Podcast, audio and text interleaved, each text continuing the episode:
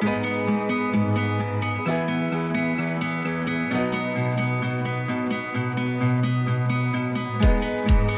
This morning we're going to be in Ephesians chapter 1. If you want to turn there, you're more than welcome. It's the lectionary text for the week. Uh, and it's one that when I first started reading and preparing and thinking about Mother's Day and our future, um, it took me a minute when I was thinking about, you know, how, how would God be using this text to speak to us? And as it came a little bit closer on, I realized it is a beautiful, beautiful text for the morning. It may not have appeared so in the very first few moments of reading, but as I had some time to pray and think, boy, did it become obvious. The Ephesian letter is one that uh, you need to note is probably the most advanced of all the Pauline letters. If you're one who has studied uh, the works of Paul in the past, Ephesians kind of stands alone. As a matter of fact, many scholars and theologians consider it, you'll read this in, in various literature, the queen of the epistles, uh, which I think is also appropriate for Mother's Day. Amen? Like that that's the pinnacle, is the queen, you know? And so, but it's the queen of the epistles because from a, even from a theological standpoint, if you're one who enjoys uh, theological study and, and those great statements that they're made as we study who God is, uh, the letter to the Ephesians is one that is probably at the height of Paul's writing. Um, it's, it's very, very solid and is kind of fleshing out the fullness of what Paul has been working on. Uh, it's one that for me also comes as a bit odd, only because of my relationship specifically with this passage. I had someone not long ago, I say not long ago because time kind of gets away from us, it was years and years ago actually, had someone send me a letter, and it was a letter of encouragement, but it was the first time I'd ever had someone send me a letter that they wrote out scripture and, and they absolutely noted that it was Scripture. It wasn't like they stole words from Scripture and used them as their own. It's not like a, you know, a plagiarism of sorts. It was more of a, this was their wishes and their, the, what they wanted to communicate with me. And, and I, I, remember reading this passage at first and thinking, like, what an interesting way to read a passage as if it were written to me specifically. That, that's an odd thing, or at least it was for me in those days. Uh, it was early on in, in reading the Bible. And the more I became more informed, I thought, you know, these letters are, and especially the, the letter to these people, uh, likely to Gentiles, which is another statement in, that Paul's making in this, very likely to Gentiles, not to Jews. But as he, as he writes this letter, it's believed that this letter had a bit of a circular nature in that it was written to be distributed among the believers that were the Gentiles in that time frame.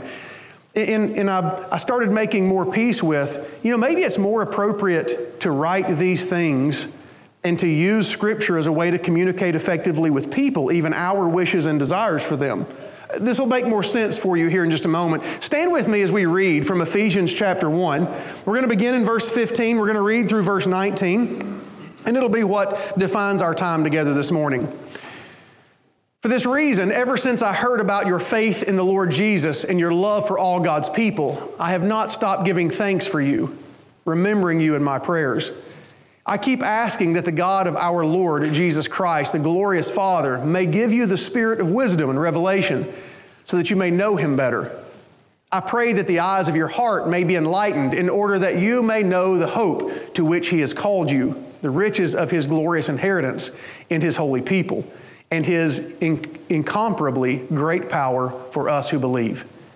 God, we come before you this morning reading a letter that was not specifically written to us in its context, and yet, as it is addressed to a greater group of believers, absolutely speaks into our world as well. God, we thank you for the opportunity to have letters like this and for the opportunity to spend a few moments reflecting and ask the questions of how they shape and mold us today. In your son's name we pray. Amen. You may be seated. Again, it was an odd thing for me when I first received the letter, and there wasn't much written outside of this one passage. As a matter of fact, if you're here in house this morning, I'm going to leave this up on the screen. Uh, also, if you're in house this morning, some of you will probably say, Praise the Lord, because I believe I got it fixed. There we go. It actually works on your screen now, does it? It took me a little while to figure it out, but I believe it is. It is. Uh, the demon has been cast out of our screen here in house, and uh, and you're able to read it all. That's a good thing. But as I as I received this, it was simply written inside a, a greater card, and and it was meant to communicate the same the same thoughts that Paul was writing in this setting. It was meant to communicate to me at that time in life. And, and, it, it changed and kind of shaped the way that I thought about Scripture It also was one this morning that I thought, you know, when I first read this passage, it hit me a bit odd, and I was wondering how we would approach this passage if this is where God was leading. I was in those working and, and, and praying processes. And then as I was reflecting on the way this passage was used in sending a letter to me, I thought, man, what a beautiful way. What if this letter this morning was written both to and about, or at least the nature of it? Let's, let's say it that way. I want to make sure we stay contextually accurate. This letter was written to a group of believers. But what if we look at it through the specific lenses of Mother's Day this morning? You know? What, what if we, what if we because the letter was written to believers, we acknowledge that, that this was written to mothers as well, but specifically for Mother's Day, what if we look a little more sharply, specifically, at how this communicates to the moms in our lives and to the women that we're around, and also to those as we who are not mothers and we who are uh, not ladies in lives, maybe we know how best to speak to, pray for, yeah, Read this again through the lenses of Mother's Day, though, not necessarily through the lenses of a Paul who's writing to a specific group in Ephesus, but read this as it would be heard by the ears of mothers, and especially those of us that think about mothers. For this reason, ever since I heard about your faith in the Lord Jesus and for your love for all God's people, I have not stopped giving thanks for you, remembering you in my prayers. I keep asking that the God of our Lord Jesus Christ, the glorious Father, may give you the spirit of wisdom in Revelation so that you may know Him better. I pray that the eyes of your heart will be enlightened in order that you may know the hope to which He has called you, the riches of His glorious inheritance and in His holy people, and His incomparably great power for us who believe. When you look back at this text through the lenses of Mother's Day, one of the first things that jumps off of the page is the reality of a, of a Paul who is acknowledging, hearing about the faith of our Lord Jesus, but also in, in kind of encouching that within your love for all of God's people. There is something special about the love of a mother. Amen? Have you ever heard the phrase, a face only a mother could love? Sometimes that happens. Uh, we want to be very careful in how we say this, but let's just acknowledge some of us were not born beautiful babies. Amen? Sometimes we look at babies and we look and we're like, oh, that's a baby. Yep. You have, you know, like different babies are born differently. But have you ever noticed this? To every mother is a beautiful child. Amen. Like there is there is that immediate. And the other thing that you notice about moms is there is a special attachment. Not to say we're not going to remove. You remember within the last couple of weeks we spoke very directly to men, and this this morning we'll swing that pendulum a good bit and speak very directly toward uh, the the moms in our lives. Gentlemen, you recognize that the connection your children have with their mother is much different than yours. There are times, as a matter of fact, I've been reminded because of some of the young children in my life. As a matter of fact, I got to be around a little girl last night, and I was reminded of my own daughter growing up, my own son as he was growing up. My children are now about to graduate high school and a year from graduating high school. Yeah, that's wild in itself. Whole different Sunday, but that's wild in itself. And I remember looking back at them because last night I'm watching this little girl who's, you know, very, very young in those toddler stages. She's working to put words together and those sorts of things things. And, and she's starting to get to that place where she wants to be noticed by everyone, so she makes louder noises. You ever been in one of those restaurants or churches? Where these things, you know, and then like they start, like want to be seen. And then as soon as you see them, as soon as, as like attention is cast to them, what does that child normally do? Immediate turn and like bury back up into mom. You know, mom is a place of absolute of peace. There's a place of, of, of, being loved in such a way that's just different. It's the place I remember seeing my own children if they encountered something that they were unsure of. If someone walked in the room that they didn't know, let me tell you what, they wanted to know where mama was because mom was that person that represented love and taking care of them. And it was that one that, that was always honest. It was always fun to see my kids hide behind or work around or want to go diving up into their mom's arms. And it's not just in the world of raising kids. My wife has a gift with animals that I don't understand. Like, she has the ability. We have a mule. Uh, we have two, actually. And one of them, when we bought her, we were told by the owner, they were like, hey, look, Jack is awesome. He'll walk up to you. You know I mean? You put a halter on him, all that's good. Gypsy, she's She's going to take a little bit. With a feed bucket, you can talk her into coming into the barn, and that's about all. And I'm going to tell you, within a few weeks, like I can watch Stephanie, because of her demeanor, walk out into a pasture and halter an animal that nobody else can. You know, like they sense that. You know, they, they sense that that the dynamics of what a mom brings to the table. It's an interesting relationship that you see take place there. You watch the way that, that moms interact, and if there's an aspect of who they are, this, this reality of like moms represent a special place of, of loving that is different from those of us who are fathers. Not that we don't love, it's just different. You have a God given trait, moms. You have a God given trait. One of the things that you get to do, I, I sent my mom a text message this morning and I told her, Thank you for 43 years of investing in me. And if you know my age, I'm 42 in a few months. So, like, you go a little bit further than that. I was born 42 and a few months ago, but like, mom started investing in me from the very beginning. You know, like, there's, there's a part of, of embodying what it means to, to love that is very, man, just very special within moms. We have to be very careful in the world that we're living in today because one of the things that we're hearing a great deal about is this, this conversation of gender equality. I think we're doing ourselves a great disservice, by the way. Women, you are uniquely crafted, built, made, designed by God. Equality between genders is not what we want. Not in the scheme of we are the same. Acknowledge, acknowledge the beauty in your uniqueness, your uniqueness and what you bring to the table as God's gift.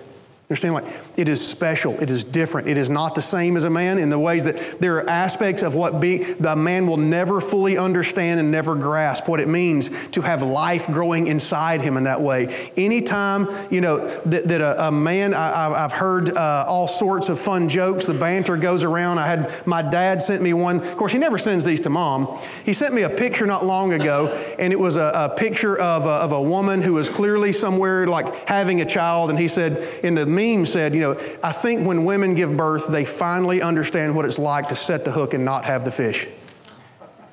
We make those jokes. You know what I mean? Like we, we set those like it's finally finally get the idea of what real law, real, real pain is. You know, we make those jokes, but the reality is, I'll never, I'll never have a clue what it's like to carry life. It's not an option, not a possibility. Not, not at that capacity. And there's something that God has given that's just so so beautiful, the way that, that women are created, the, the, the fact that they're able to, to bring about life, that they are crafted by God with this gift and this, this ability. I, I, I, want to say this morning that like the when we thank God for the love, the love that is represented especially in our moms, it's, it's genetically wired by God to be a very special, very special bond. You can you can define a whole lot of things or work to bring about definitions. But I'm going to tell you, watching, especially watching moms interact with their kids, especially in those early years, there is no denying something changes chemically within us. Gentlemen, especially remember, remember what it was like when your children were born. If you had that, that opportunity, remember what it was like when your children were born and you see a newborn with its mom there's just something that happens there, you know? I can't speak to what it's like to feel, to be the feeling of the mom who, who gets that first hug and that touch and all that, but there's just something there.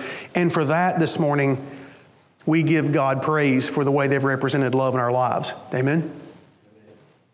I also want to point out in that representing love in our lives, moms have represented love in a Christ like love from the beginning. When you think about the nature of Jesus on this earth and like what he represented, it was a sacrificial love. Amen? It, was a, a, willingness to suffer love. And, and, if you've never considered this, especially uh, young people in the room, teenagers and kids especially, uh, you, you, know, some of you dads should nudge your children and like, hey, pay attention to him, because if mom does it, it seems a little bit, you know. Yeah. So pay attention for just a moment. Your mom has been sacrificing for you since before you were born. Nutrients were taken from her body to create yours. You understand? From the time you were born, she began changing her life structure, scheme, time, everything so that she could provide for you. Like in, in the nature of being selfless and sacrificial, mom may be the closest thing we see on this earth to the love of sacrificial of Jesus Christ. Like, that's how serious this is when it comes to talking about this thanking God for the love that has been displayed through our moms. I wonder as well, and it'd be an easy answer to say the word love, but when you think of your mom this morning, we look back at this text and there's other things that Paul is speaking that definitely inform the way we look at moms this morning. So, one of the other questions I've got for you is when you think of your mom, what sorts of words would you use to describe your mom? Want you to think, maybe even shout a couple of them out loud. Uh, when you think of your mom, what word describes her well? What would you say? Patience. Patience. Do what? Beautiful. Protective. Strong. Anybody else? What words describe your mom? Let me ask you this.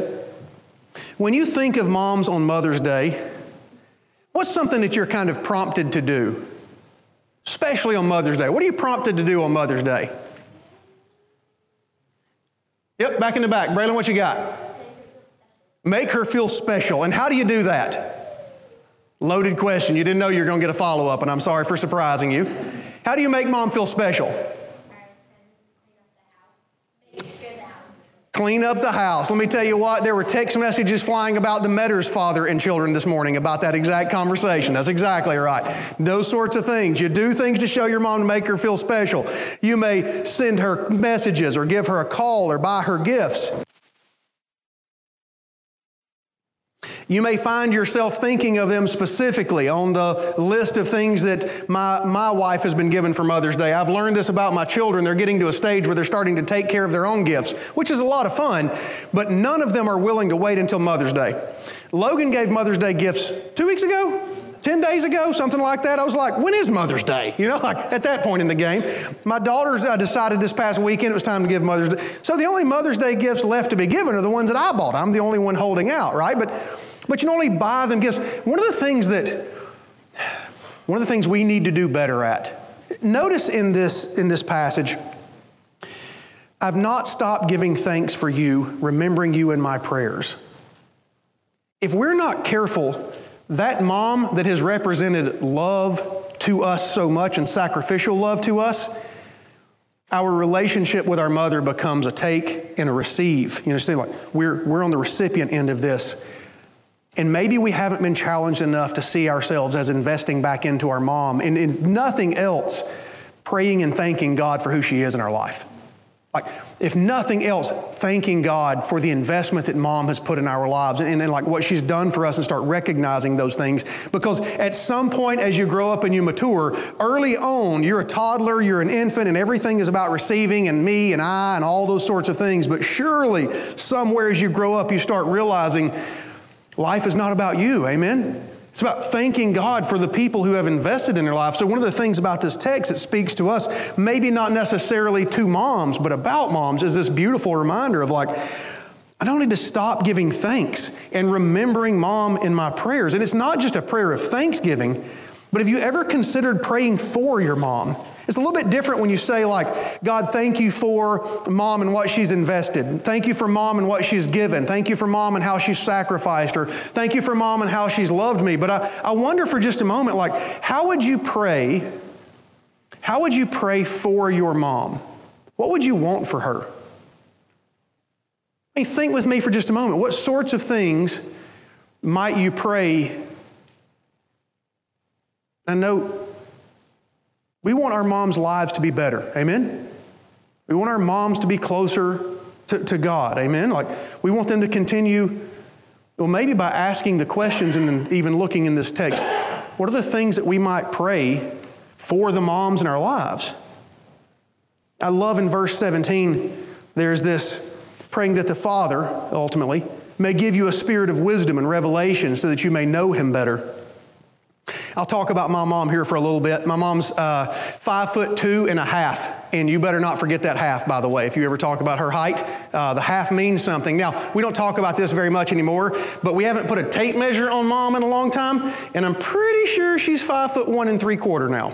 I don't think she's still five foot two and a half, but she used to hold very hard, very firmly onto that I'm five foot two and a half. I know it wasn't very long, and some of you moms are already recognizing this. It wasn't very long in my life before I was looking down at my mom's eyes. I spent the first part of my life looking up, but at some point, and I'm pretty sure it was when I was about 12, uh, maybe even 10, uh, started passing mom in height and getting a little bit taller. And it was a change in things when I started looking mom in the eyes. I know some of you, that's a weird moment when all of a sudden you're looking your kids eye to eye. And some of you have experienced a place where you're looking up at your kids and things start getting real weird when they get taller, right? Very, very much changes. There's a, a relational dynamic that goes on there. I can remember Logan when he started edging out his mom. He would walk up to her and stand beside her and do this. Just making a point. You know, he'd gotten a little bit taller, you know, a little bit bigger. Now, um, my mom, however, at five foot two, uh, she was not afraid of that old adage that you've probably heard in the past. Boy, don't forget, I brought you into this world and I can take you out. That's exactly right. Like I also knew there were times I, I smarted off to my mom one time. And uh, have you ever said those things that like when the words leave your mouth, you you hope for just a moment you could be like a Marvel superhero and stop time and grab those words before they made it to your mother's ears. And uh, and I, I remember when those words left my mouth, realizing like I may have just killed myself ultimately because she's going to kill me uh, when this and i remember her words. She turned around and looked at me. I was probably 14 15 years old and she says boy you don't ha-. i love it when they start with boy by the way. It's not a good time. You don't have to like me you don't even have to love me but you absolutely will respect me. And i remember like you know like oh i think i get out of this one alive you know like this was the nature of my mom. An incredibly strong woman but i've seen her grow in the last 10 years I've seen, I've seen her awareness of what it means to be Christ like grow in the last 10 years, the last 15 years. I've watched my mom know that she's being taken advantage of and quit caring. It's a weird one. She knows that in order for her to make the greatest difference in a person's life that she cares about, she must be taken advantage of, and she will be taken advantage of in her time, in her energies, in who she is, in her resources, in her love, in her care, and all of those, all of those things will be taken for granted, but it is worth the price so that the person she specifically cares about immensely will never question that, that she loves that person. There were times that I would look back and be frustrated because I would see my mother being taken advantage of, her chain being jerked, so to speak, her not being taken seriously when somebody else was thinking of their own time and what they wanted. And yet, as that was taking place, I can remember being frustrated with her. And now, as I've grown a little bit older in this process and have watched what's going on, I realize she's fully aware she's being taken advantage of. But it's worth the price. Understand? Like, it's worth it because she knows the difference that she is, can, and is making in the life of this one that she's decided to suffer for. It's a weird thing to pray for someone that you look up to spiritually because the vast majority of us look up to our parents. The vast, and I understand we, we have outliers. I, and you have likely have stand in mothers and fathers in your life. But it's an odd thing. We don't necessarily recognize the need to pray for those that we see as better than ourselves or we see as closer to Jesus than ourselves or more Christ like than ourselves. But maybe this morning, as we think about mothers, we pray for them differently. It's a selfish prayer to say, Thank you for what my mom has meant to me. I even asked my mom, this, told my mom this morning, Thank you for the investment in my life. That's a selfish thing to say. You know what I mean? Like, thank you. I'm grateful for you because you made me better. You understand? Like, let's be careful there. Like, at what point do I mature to the place that I start saying to my mom, and I'm, I'm praying that you continue to grow and to know Christ even better? I'm, con- I'm praying that you continue to grow in this, as we read here, in, in being enlightened, you know? This morning, as we think about mothers in our lives and we think about being a mother, it's not just about a recognizing the gifts that they've placed in us, but it's also in thanking God for them and praying that God continues to to grow them into the person that God wants them to be. The last thing I'll point at this morning is in verse 18. It'll be the last one we'll talk about. We'll be done immediately after this. But there's this, this reference. I pray that the eyes of your heart may be enlightened in order that you may know the hope to which He has called you. The word hope and the reality of how knowing the hope to which He has called you, spoke directly into my preparation. I think, I think moms, if anybody, are immense people of hope. Have you ever known a child that was growing up that was an absolute hooligan? May have been your own, by the way. I don't know. But I'm just saying, have you ever known one of those kids that, like, when you see them running around, you're like, now I know hooligans, and that's a real hooligan. You know what I mean? Like, real hooligan. Not a pretend hooligan, but a 100% hooligan. And yet, when the parents see them, or especially when, like, mom or sometimes even grandmother talks about them, they are talking about this angel child, okay, and how wonderful they are. And you are left in this moral conundrum of should I enlighten them that their child or grandchild is actually a hooligan? Or should I let them continue to exist in this state of ignorance? You know, like we find ourselves in that difficult place. Like they don't see that this child is a hooligan. And, and there's been times in the past when you see those things happening and you're, you're thinking to yourself, like, do the parents have their head stuck in the sand? Are they just not paying attention? Do they not see? And then again, you know, sometimes as you get older, you start seeing things a little bit differently. Is it that the parents have no clue or is it that the parents are the best at having an, an, inter, an inner ability to see what this child can be? I mean, think with me for just a moment about what it means to be people of hope and, and of, of thinking, especially when it references in this, this portion of the text as well about you know, being called, that God has called you, that there, there, there is this placement and there is this, there's this work and, and this hope of what could be as you're thinking about those things I'm not saying that we just completely throw it out and don't acknowledge that. I mean, sometimes our kids are hooligans, amen? Even as adults, they're hooligans, okay? But the ability to have the hope for them to become the people that God's wanted them to be, the ability to look into their life and to see what God can create within them. We said earlier about the nature of our moms being a Christ like example for us. And when we start latching in to, to, to knowing what Paul's talking about, a hope he has for, for these people, but also recognizing like what that hope means is like there's hope that, that we can continue to grow. There's hope that we become who God has called us to be. I'll reference one more thing that my mom told me years ago, and I didn't realize how big of a deal it was until I grew much older. I can't tell you how many times I heard her tell me, I am your biggest fan. Not because she was trying to outdo dad, had nothing to do with that, okay?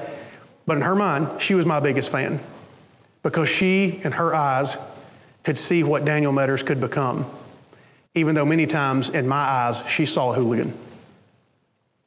We're grateful for the mothers in our lives and the hope they have for us. Amen? Yeah. God, we come before you today looking back at a text written to be passed around amongst people. And that letter that was written to be passed around amongst people spoke to all sorts. Yet on today, especially today, we reference how it would speak to the ears and mind and heart of a mother. God, we thank you for the moms in our lives. And we pray that you would continue to grow, that you would continue to shape and form them into the Christ like followers that you've called them to be. God, we pray that you would forgive us of the times of taking our loved ones for granted. It's so easy sometimes to just take the people closest to us for granted, and for that, we pray that you would help us to be better. God, we also thank you for the moms that represent hope, see within us greater than sometimes we see within ourselves. We love you. We thank you. In your son's name we pray. Amen.